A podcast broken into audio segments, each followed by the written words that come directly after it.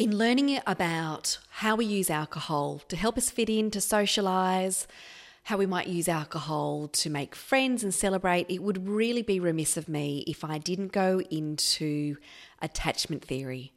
It's also relevant to how we deal with feeling lonely and other feelings, emotions, and thoughts that we have about our identity and self. In short, attachment theory is about the bonds between people that develop initially between a child and parent and then continue to replay in our relationships throughout our life, particularly in our intimate relationships.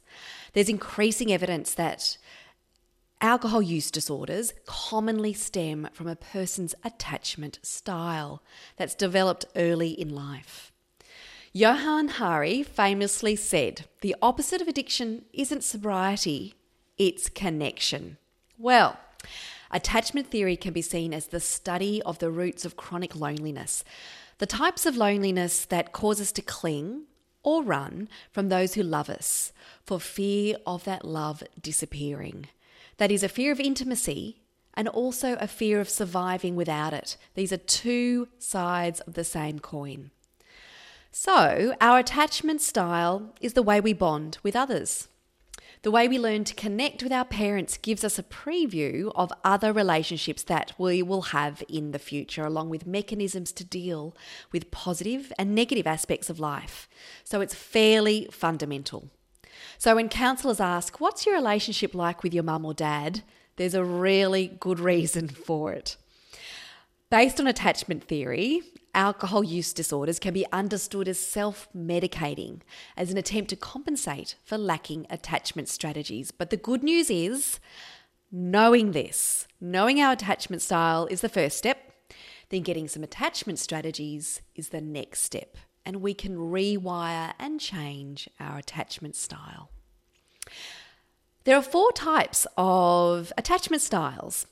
People's perceptions of emotional intimacy, communication styles, response to conflicts, and expectations of relationships are all dependent on your attachment style experiences in early life. There are three primary dimensions. So, first of all, dependence or avoidance how people feel having others depend on them or depending on others. Secondly, anxiety, how worried people are about their partner or others abandoning or rejecting them. Thirdly, closeness, how comfortable someone is feeling emotionally connected and close to others. And all of these factors play into developing your attachment style. So, what are they? So, the first one is a secure attachment style. And when I'm reading out these, please just have a think of your own attachment style, your own theories, and see if you can somehow form uh, an informed view about what you think your attachment style actually is. So, the first one secure, low avoidance, low anxiety, autonomous yet comfortable with intimacy, not concerned with abandonment or rejection. Has the ability to depend on others and have others rely on them, trusting, empathetic, forgiving, tolerant of all differences, open communication style while being able to pick up on non-verbal context clues. Parents with this type of attachment are sensitive, warm, and in tune with their child's emotions and needs. The next uh, attachment style is avoidant. And the, the characteristics of an avoidant um, style are as follows high avoidance, low anxiety, dismissive and uncomfortable with intimacy, emotionally distant and priorita- prioritizes freedom and independence over togetherness, aloof communication style with a focus on logic and intelligence without touching on emotions, stoic, self sufficient, but will hold off on confronting conflict until they erupt with anger. Parents of this type are emotionally unavailable, often disengaged from their child's cues, causing them to adopt avoidant attachments as well. Okay, so the third attachment style is anxious. These are the characteristics low avoidance, high anxiety, preoccupied with the desire to be close with others or in a relationship, but too anxious and insecure. often needy and concerned with rejection and abandonment, holds grudges and is very sensitive to a partner's moods or actions, highly emotional, combative, and has few boundaries. Communication style is deflective and has a hard time accepting blame. Parents with this style are inconsistent with the attention they gave their children, causing them to feel anxiously attached, unsure of what the day's mood will bring. And here is the last one it's a disorganized attachment style. And these are the characteristics high avoidance, high anxiety, uncomfortable with intimacy, and untrusting of others in a relationship. Unresolved emotions make them frightened by past experiences and traumas that have been mourned or not properly dealt with. Difficulty with emotional intimacy and can be argumentative and often abusive to partners or loved ones. Antisocial tendencies and can be aggressive, unremorseful, and often suffers from depression and PTSD.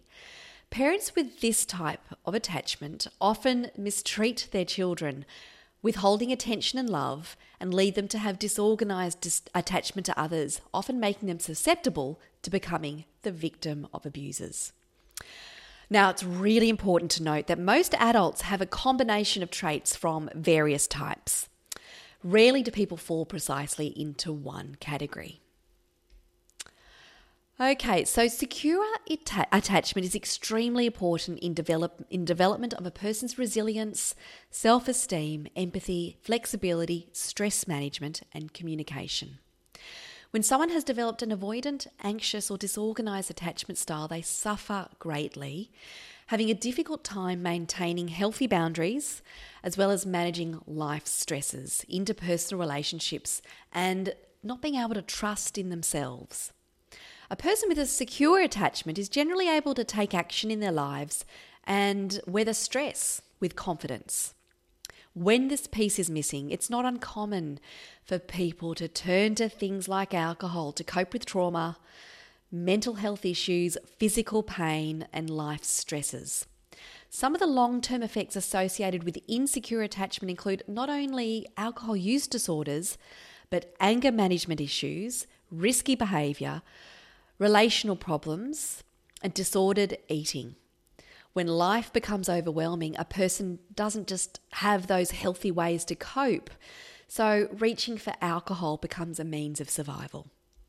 Healthy attachments are essential for the development of many key characteristics of someone's personality, like having empathy, resilience, adaptability, and the ability to trust others. It impacts abilities to handle work stress, things that happen in life, communicate your feelings and your, your ability to relate with your partner. The key factor that relates to alcohol use disorder are problems with stress management. So, this is the big one. Security attachment helps people manage independence and take control. Research has shown that those with insecure attachment greatly fear intimacy and frequently use alcohol uh, as an escape technique rather than facing their emotional distress, especially avoidant types. Not having any close friends or partners can lead to isolation and dysfunctional view of self. Those who aren't entirely avoidant but feel distrust in emotional relationships also show an increased rate of alcohol use, as well as those who have attachment to anxiety. Overall, each of these insecure attachment styles ultimately to heightened stress motivated behaviours and have negative consequences.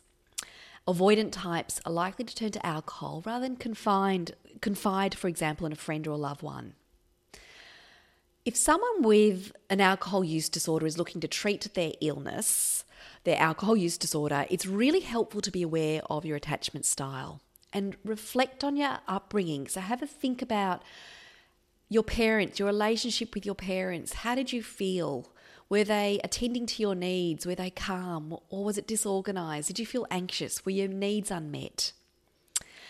Um, this is all part of the reframing process. We can rewire that part of our brain to overcome the adverse effects of unhealthy attachment styles that might have impressed into our brain pathways, and you can start to feel your feelings more productively.